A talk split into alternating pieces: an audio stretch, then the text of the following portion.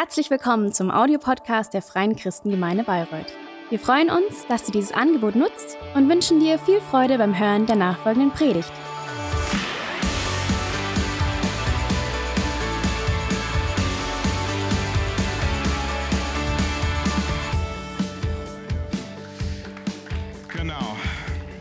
Also, ich habe ähm, die Auftrag gehabt, hier zu predigen und ich habe so Gott gefragt, hey, wie, wie sieht's aus? Ich kenne diese ähm, Kirche hier vor Ort gar nicht. Was, was ist so dran? Und Gott hat mir so ein ähm, Predigt so auf dem Herz gelegt äh, mit der Titel Make the Church Great Again oder Macht die Kirche wieder großartig.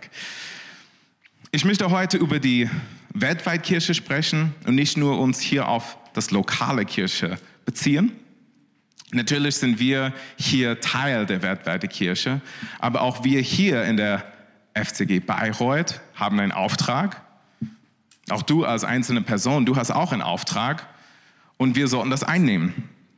Ich glaube, Gottes Plan für diese Welt funktioniert nur dann, wenn wir als einzelne Menschen und auch als lokalen Kirchen unser Platz in seine weltweite Kirche auch einnehmen. So, die Frage ist, was macht eine Kirche zu einer großartigen Kirche? Was unterscheidet eine normale Kirche von einer hervorragenden Kirche?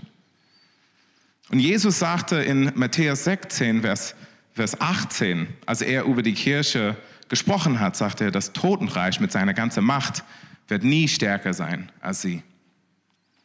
Das, was ich aber oft feststelle, ist, in Realität sieht es nicht so aus. Oft fühlt es auch nicht so an. Gerade besonders jetzt in diese Corona-Zeiten, wo, wo wir auch überall von diesem Virus geplagt sind, wo wir auch für eine längere Zeit auch persönlich nicht treffen dürften, jetzt wo wir uns beschränkt auch treffen dürfen, es fühlt sich nicht immer so an, als ob, oder? Also zumindest ist mein Gefühl. Ich glaube, wenn wir die Kirche wieder großartig machen wollen, müssen wir sehen, was durch die Kirche verändert werden muss. Und mein erster Punkt ist sehen. Wer hat hier schon mal das Buch Habakkuk gelesen? Also ihr müsst die Hände nicht hochheben. Ich glaube, einige haben es schon gelesen, einige noch nie. Einige wissen auch nicht, dass das ein Teil des Alten Testamentes ist. Es ist ein ganz kleines Buch, ganz hinten im Alten Testament. Aber ich denke, also wenn wir das uns heute Morgen auch uns anschauen, wird es uns bewusst, wie wir durch ein Beispiel Habakkuk die Kirche wieder großartig machen können. Und ich lese aus Kapitel 1, Vers 2 bis 4. Wie lange, o oh Herr, rufe schon, ohne dass du hörst? Ich schreie zu dir wegen des Unrechts und du hilfst nicht. Warum lässt du mich Bösheit sehen und schaust dem Unheil zu? Bedrückung und Gewalttat werden vor meinen Augen begangen. Es entsteht Streit und Zank erhebt sich.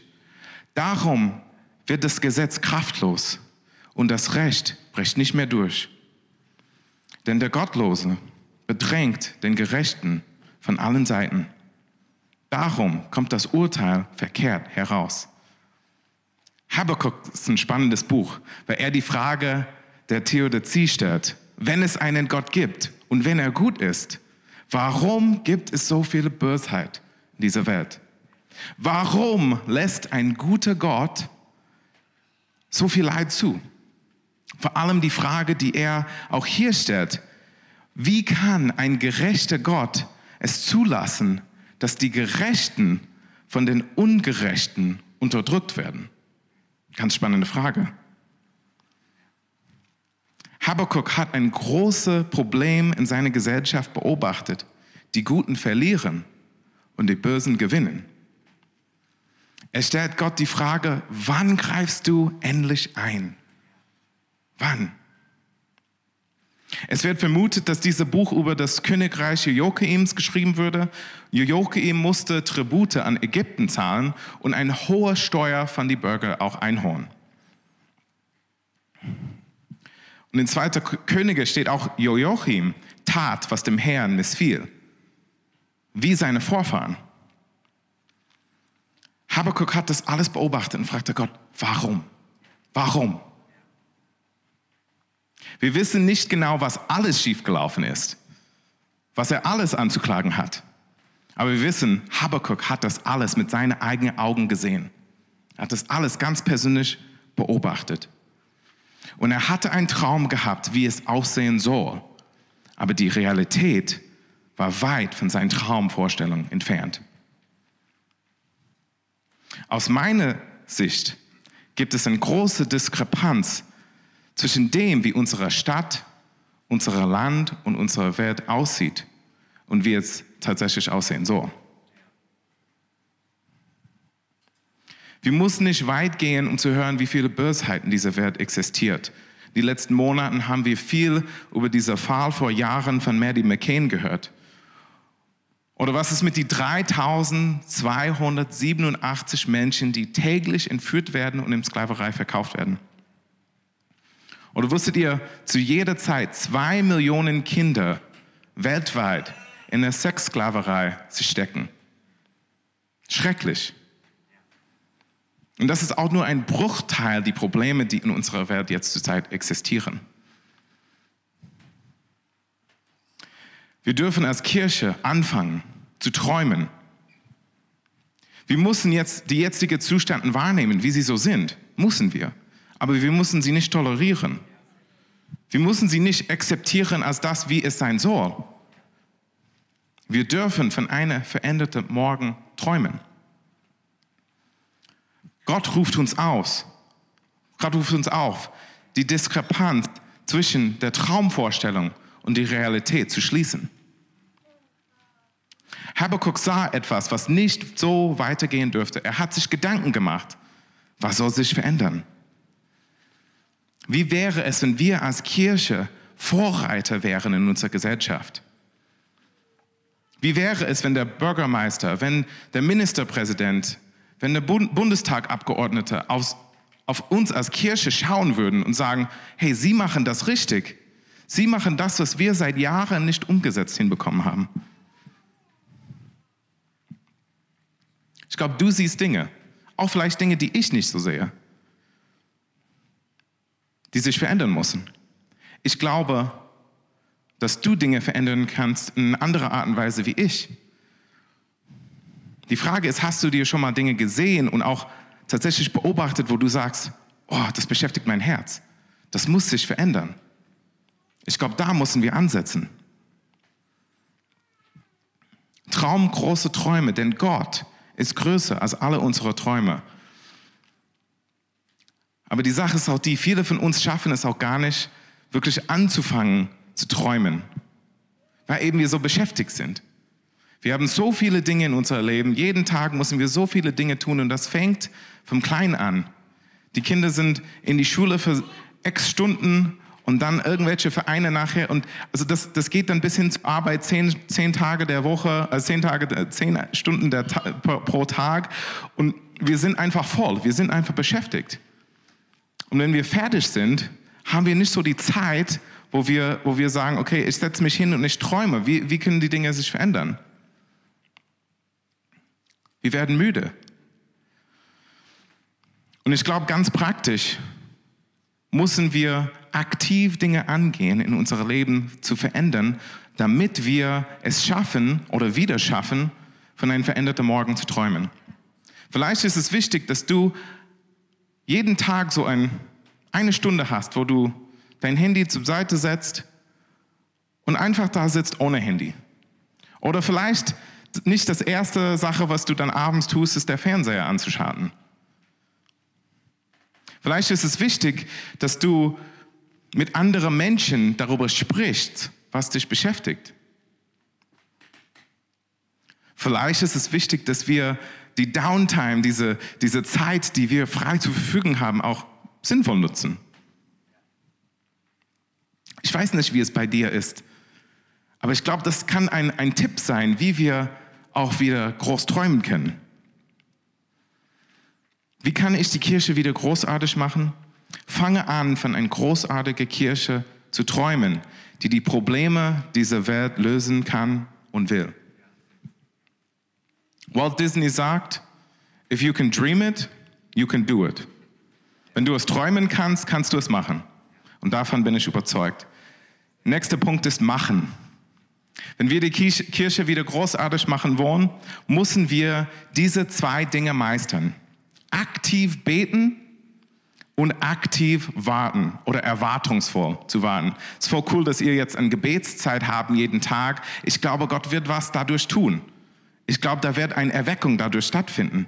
Entweder bei dir persönlich, hier in die Kirche oder in diese Stadt. Schauen wir. Das Erste, was Habakkuk gemacht hat, haben wir schon gelesen. Er tauscht sich mit Gott darüber aus, das, was ihn beschäftigt. Ein anderes Wort, was wir häufig dafür verwenden, ist Gebet. Es ist einfach ein Austausch mit Gott. Er hat das Problem gesehen, er wusste aber, dass es nicht so sein soll und dann betet er und bittet Gott, verändere diese Situation. Und wenn wir weiter in diese Geschichte ähm, durchgehen, sehen wir, wie, was Gottes Antwort auf diese Situation ist. In Vers 6 steht, denn sehe, ich erwecke die Chaldäer, ein bitterböses und ungestimmtes Volk, das die Weiten der Erde durchzieht, um Wohnsitze zu erobern, die ihm nicht gehören.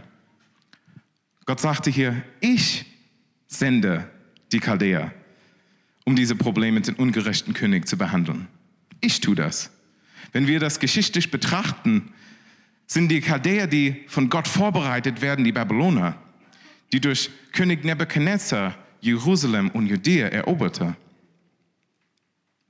Die Babyloner kommen laut Habakkuk nicht aus freien Stücken, nicht aus ihrem eigenen Willen, sondern sie kommen, weil Gott sie geschickt hat, weil Gott sie die Kraft gegeben hat, weil Gott sie aufgerichtet hat und ihre Eroberung ist nicht ihr Werk, sondern Gottes. Nachdem wir das erste Warum-Gebet von Habakkuk, ähm, ja, die Antwort darauf gehört haben, wurde noch eine Frage gestellt von Habakkuk, Vers 12 von 13. Bist du, o oh Herr, nicht vom Urzeiten her mein Gott, mein Heiliger? Wir werden nicht sterben. Herr, zum Gericht hast du ihn eingesetzt und zur Züchtigung hast du, o oh Vers, ihn bestimmt. Deine Augen sind so rein, dass du das Böse nicht ansehen können.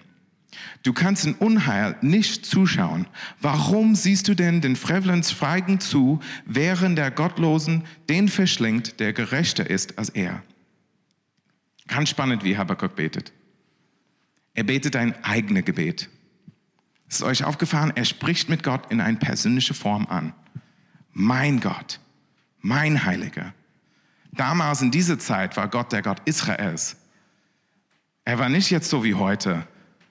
Er war, also man dürfte in seiner Gegenwart einmal im Jahr treffen und das nur der hohe, hohe Priester. Und er spricht ihm an, als ob sie Kumpeln sind. Ein eigenes Gebet.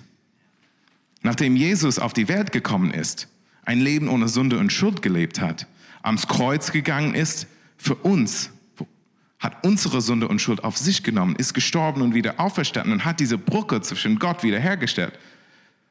Seit dann können wir auch in Gottes Gegenwart jederzeit treffen. Das hat sich aber mit Jesus verändert. Wir dürfen persönlich jederzeit zu Gott sprechen, auf ihn zugehen. Gebete sollten nicht formale, auswendig gelernte Traditionen, sondern wie Habakkuk, emotional, persönlich Gott kann mit solchen echten Gebeten auch umgehen. Es war auch ein ehrendes Gebet. Seine Hauptklage in dieser Geschichte ist gegen der König Joachim. Aber wenn wir das uns anschauen, wie er über diese König spricht, obwohl er ihn nicht so gut findet, ich glaube, da können wir einiges davon lernen. Er sagt da, Gott, du hast ihn eingesetzt. Er ist dein Wahr. Ich rede nicht schlecht über ihn. Ich glaube, wir als Menschen tendieren oft zu, also wir reden eher schlecht über Menschen, die uns ja nicht so gut gefallen, gerade in Politik oder in Leiterschaft. Ich glaube, hier können wir einiges davon lernen. So auch ein ehrliches Gebet. Er wirft es Gott vor, dass er nur das Gute sieht und das Böse kommt an ihm gar nicht ran. Er ist zu rein, um das Unreinheit zu sehen. Warum lässt du das zu, dass die Gottlosen den Gottliebenden verschlangen? fragt er Gott. Der erste Schritt, nachdem wir einen Traum für etwas Besseres haben, ist mit Gott darüber zu sprechen, ihm unsere Anliegen zu bringen. Ohne fromme Verkleidung. Ein eigenes, ehrende, ehrliches Gebet. Und Gott kann mit solchen Gebeten auch umgehen. Und das ist ein sehr wichtiger Teil von unserer Beziehung zu ihm. Und nachdem wir gebetet haben, sehen wir, wir müssen auch vielleicht ein bisschen warten. Aktiv und erwartungsvoll. Nachdem die Träume Gott gegenüber ausgesprochen wurden, sehen wir in Kapitel 2, Vers 1, das nächste Schritt. Dort steht, auf meine Warte will ich treten und auf dem Turm mich aufstellen, damit ich Ausschau halte und sehe, was er mir sagen wird und was ich als Antwort weitergeben soll auf meine Klage hin. Warten hört sich langweilig an. Eine bessere Zukunft passiert nicht sofort, sondern ist ein Prozess. Gottes Antwort auf unsere Anliegen kommt auch nicht immer sofort. Manchmal müssen wir darauf warten. Manchmal ist es auch ein Prozess. Manchmal müssen wir auch ein bisschen wachsen und reifen. Aber Habakkuk hat so vorbildlich gewartet und das möchte ich mit euch mitteilen. Er hat sich auf einen Turm gestellt, an einen höheren Ort. Warum ist das so wichtig? Ich erinnere mich an eine Geschichte vor, ich glaube, zwei oder drei Jahren gab es so eine Fußballmannschaft in Thailand, die in so einer Hülle auch äh, sich irgendwie verlaufen sind und dann kam so eine Flut und sie hatten keinen Ausweg gefunden. Und dort habe ich auch Geschichten gehört, dass es teilweise so dunkel war, dass sie ihre Hand vor ihr Gesicht nicht sehen dürften. Also sie könnten es nicht, sie könnten gar nichts sehen, tagelang. Das ist ein großer Unterschied. So wenn du zum Beispiel in Bamberg auf dem alten Burg stehst, ein sonniger Tag, du kannst gefühlt da 500 Kilometer sehen. Habakkuk stellte sich auf, wo er das Werken Gottes am besten sehen und mitbekommen werden wo er Gottes Reden am besten hören würde. Er hat einen optimalen Ort des Wartens sich ausgesucht gehabt, damit er es nicht verpasst. Und er sagt, ich halte Ausschau. Ich weiß, dass eines Tages, ab jetzt oder in 20 Jahren, wird Gott mir eine Antwort geben und wird er was machen.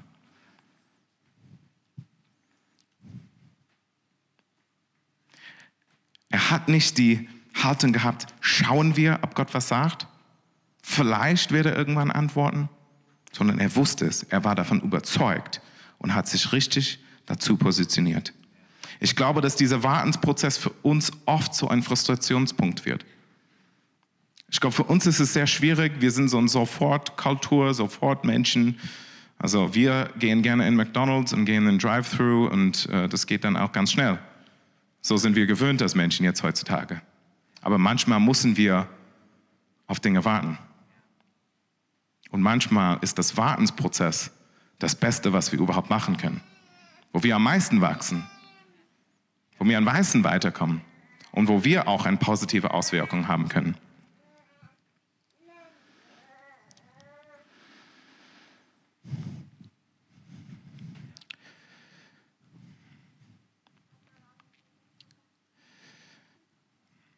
In Epheser 3,20 steht ein Vers, die mich auch die letzten Jahre auch begleitet, schon überall, in jeder Predigt, die ich mir anhöre fast und überall höre ich das, dass Gott der Gott ist, der viel mehr machen kann, als wir je erhoffen oder erbitten können.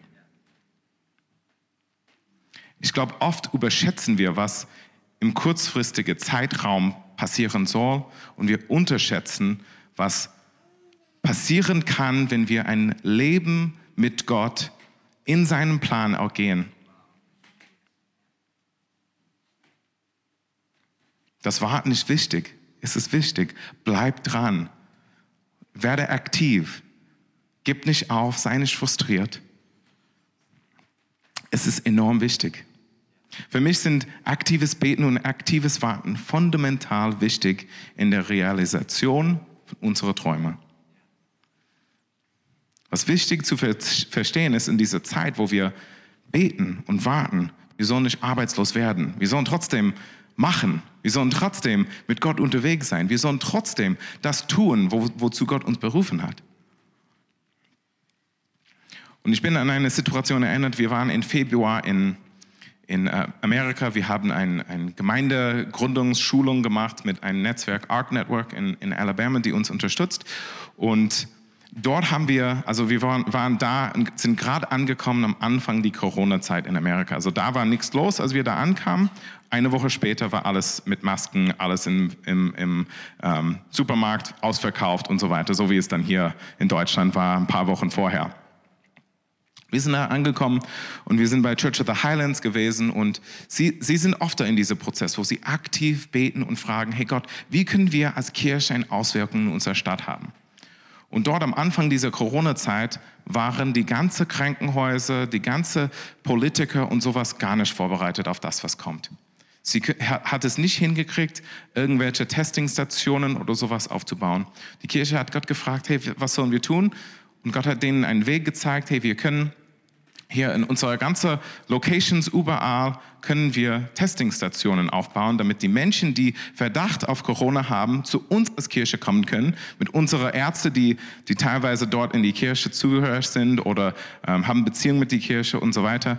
Ähm, sie können sich testen lassen in so einem Drive-Through-System. Die Leute müssen auch gar nicht aus ihren Autos aussteigen und so weiter. Und dann also wir, wir tun es so und wir, wir haben dadurch eine Auswirkung in unserer Stadt und wir nehmen Einfluss in unsere Gesellschaft. Sie haben das gemacht und tatsächlich ist es Folgendes passiert. Nach, nach zwei oder drei Wochen, wo sie das gemacht haben, sind die Stadt, ist der Stadt Birmingham auf die Kirchenleitung zugegangen und haben gesagt, hey, also ihr habt das besser hingekriegt und schneller hingekriegt als wir, können wir von euch lernen. Spannend. Wenn wir die Kirche wieder großartig machen wollen, dann sollten wir gucken, wo Gott uns eine Möglichkeit gibt, so wie in dieser Geschichte. Natürlich ist die Problem der Coronavirus Virus noch nicht vorbei. In Alabama, hier, überall auf der Welt. Aber wir als Kirche können in solchen Situationen Vorreiter werden. Wir können da vorangehen und sagen, hey, hier ist, wie es sein soll. Und Gott wird uns gebrauchen, wenn wir es zulassen. Die Frage ist es, was können wir tun? Was können wir tun? Wo gibt Gott uns Möglichkeit? Wo können wir als Kirche in unserer Stadt und Land Einfluss nehmen und Menschen helfen? Gott ist ein Gott, der antwortet. Vielleicht sofort, vielleicht bald, vielleicht dauert es sehr lange. Aber warte aktiv auf seine Antwort und handle rechtzeitig, nachdem er spricht. Alle Eltern hier wissen, wenn ihr eurer Kinder etwas auftragt, dann soll es sofort passieren. Wenn du sagst, hör damit auf und es geht weiter oder räum auf und es wird weitergespielt, ist nervig, um das lieb auszudrücken. Verzögerte Gehorsamkeit ist Ungehorsamkeit. Deshalb, wenn Gott dir was auftragt, tu es sofort. Wenn du die Kirche wieder großartig machen möchtest, musst du deinen Platz einnehmen und für eine veränderte Veränderung der Not aktiv beten und auf Gottes Antwort aktiv, erwartungsvoll warten. Und mein letzter Punkt, Leben.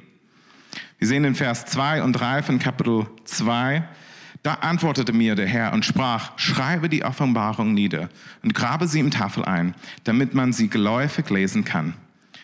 Denn die Offenbarung wartet noch auf die bestimmte Zeit und doch eilt sie auf das Ende zu und wird nicht trügen.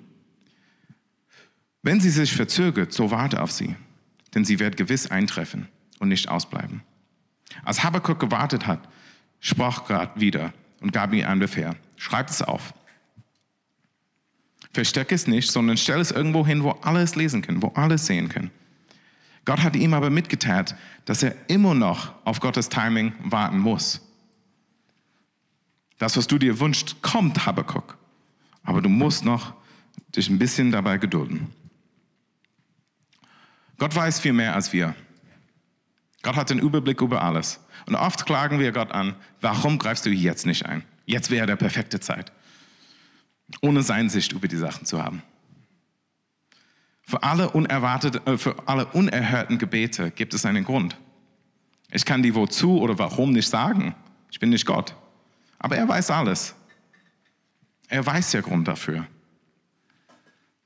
Und manchmal ist es, fällt, uns, fällt es uns sehr schwer, in diese Zeiten an ihm festzuhalten, wenn er unsere Gebete nicht erhört. Gerade wenn es sowas mit Krankheit oder finanzieller Not oder sowas geht. Wenn wir jemanden verlieren, sehr schwierig. Aber Gott ist souverän. Er steht über alles. Er weiß immer, was sein bester Move ist. Und das tut er. Wir müssen in ihn vertrauen und unser Vertrauen in ihn setzen, wo wir wissen, dass er immer richtig handelt. Habakkuk lebte in dieser Spannung zwischen der Verheißung, die Gott schon ausgesprochen hat, und der Realität, in dem er lebte. Gott hat noch nicht eingegriffen, hat schon gesprochen, aber es ist noch nicht zu sehen. Was helfen kann, ist die Dinge, die Gott uns verspricht, auch aufzuschreiben, festzuhalten. Mach dir ein Bucketlist, so ein Tra Traumlist von Dingen, die Gott vielleicht dir schon mal ges gesprochen hat, zugesprochen hat. Versprechungen, Träume, Dinge, die du, mit, die du mit ihm auch erleben möchtest. Schreib es auf, weil das, was du aufschreibst, hat Kraft. Das, was du aufschreibst, bleibt dein Ziel. Habakkuk hat der Not gesehen, er hat etwas in dem, getan, indem er aktiv gebetet und aktiv gewartet hat. Und Gott hat ihm zugesprochen, dass er eingreifen wird. Aber hier am Ende des Buchs hat er immer noch nicht eingegriffen.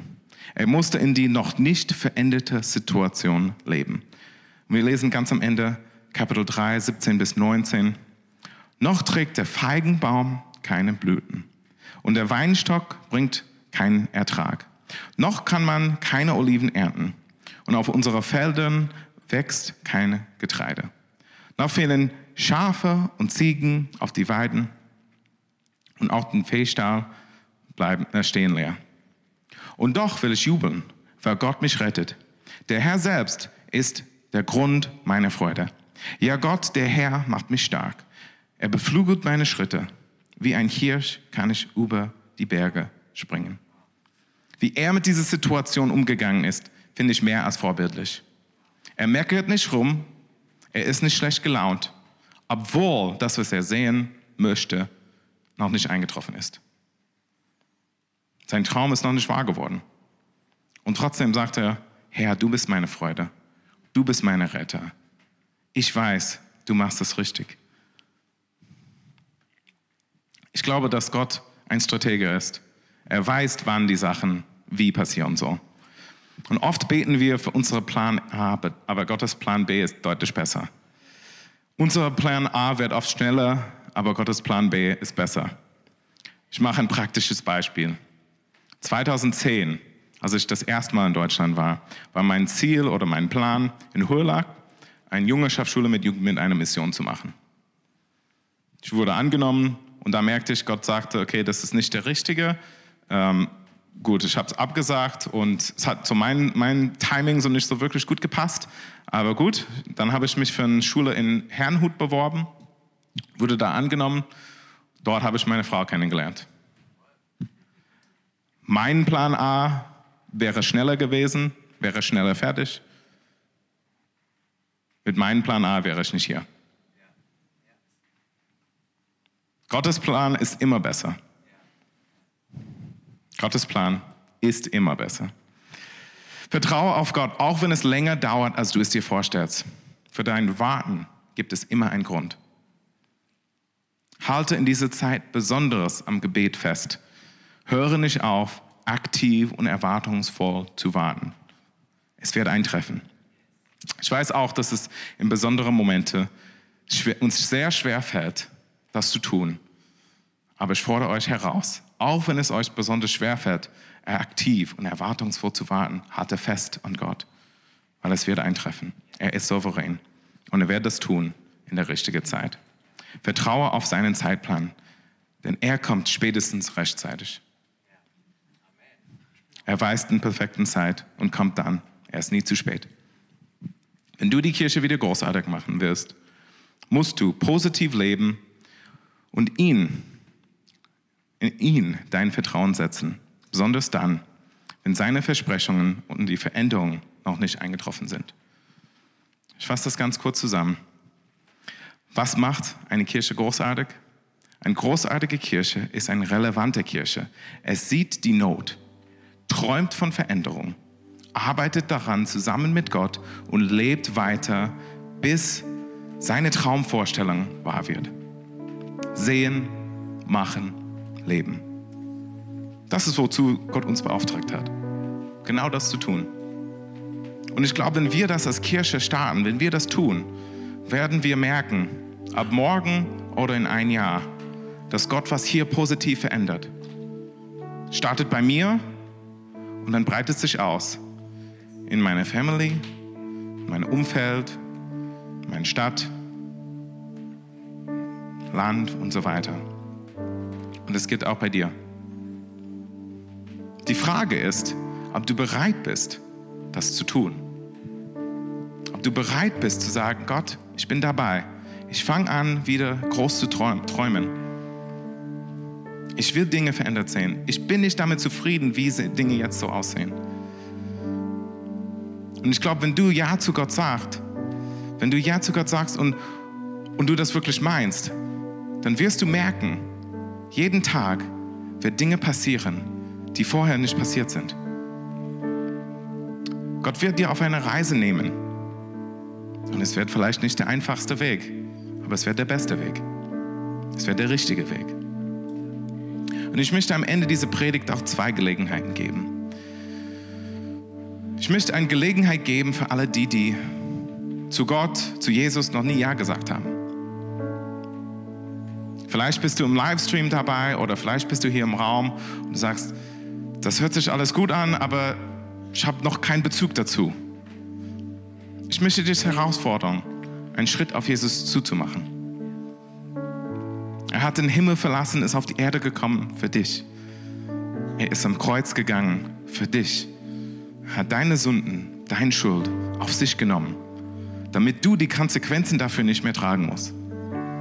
Du musst nur dieser eine Schritt auf ihm zugehen.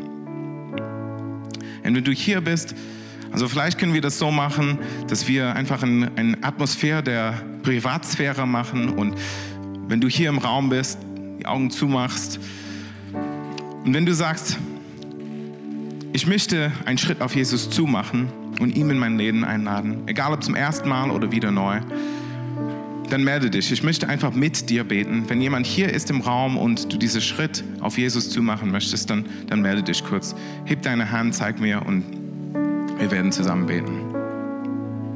Ja, danke, danke. Ihr dürft, dürft die Augen wieder aufmachen.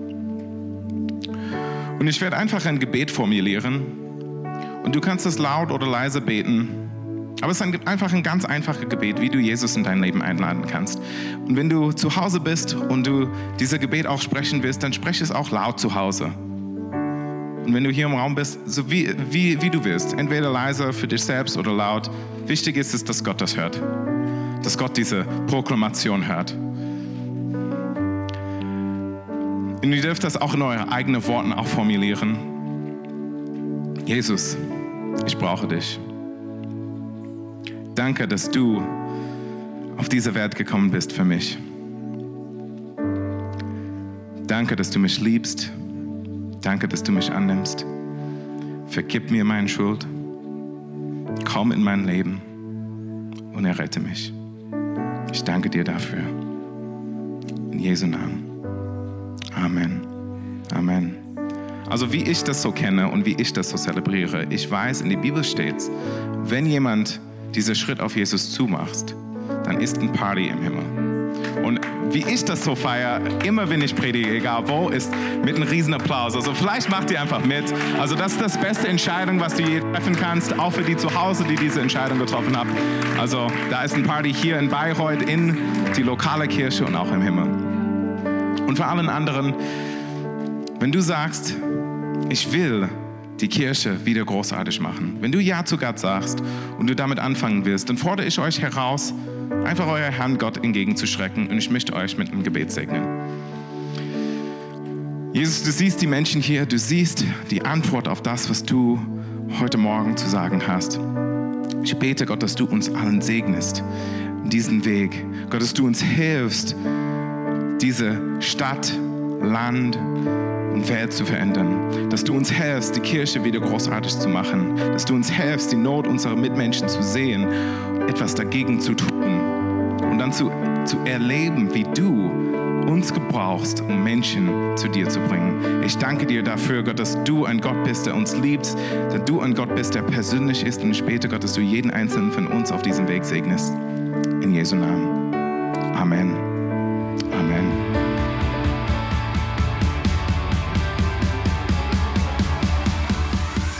Hat dir die Predigt gefallen? Gerne kannst du sie mit Freunden teilen oder uns einen kurzen Kommentar hinterlassen. Noch mehr würden wir uns aber freuen, dich persönlich kennenzulernen. Du bist herzlich eingeladen, einen unserer Gottesdienste am Sonntag zu besuchen. Alle Infos findest du unter www.fcg-bayreuth.de. Dort kannst du uns auch eine persönliche Nachricht schreiben, wenn du mehr über ein Leben mit Jesus erfahren möchtest oder andere Fragen zum christlichen Glauben hast. Bis zum nächsten Mal. Ade!